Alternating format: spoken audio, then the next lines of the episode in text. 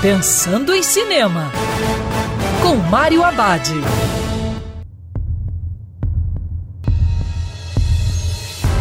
Olá, meu cinef, tudo bem? Já no circuito A Viúva das Sombras, um filme de terror feito na Rússia. Na história, uma densa floresta ao norte de São Petersburgo, na Rússia, as pessoas estão desaparecidas há séculos. Os poucos cadáveres encontrados estavam nus. Em 14 de outubro de 2017, uma equipe de voluntários saiu para a floresta em busca de um adolescente desaparecido.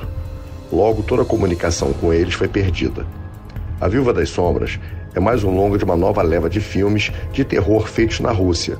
Podemos citar os recentes A Noiva, A Sereia Lago dos Mortos, Babiaga Terror na Floresta Negra e Pesadelo. São filmes baseados em lendas e folclores da cultura da Rússia. A Viúva das Sombras é inspirada numa história real. O roteiro é criativo e tem boas ideias, mas como no cinema americano, mais perto do final, investe nos clichês e sustos de sempre. O bacana é que os cineastas russos demonstram afinidade com o gênero. E lembrando, se os protocolos de segurança, porque é sempre melhor ver cinema dentro do cinema. Quer ouvir essa coluna novamente? É só procurar nas plataformas de streaming de áudio.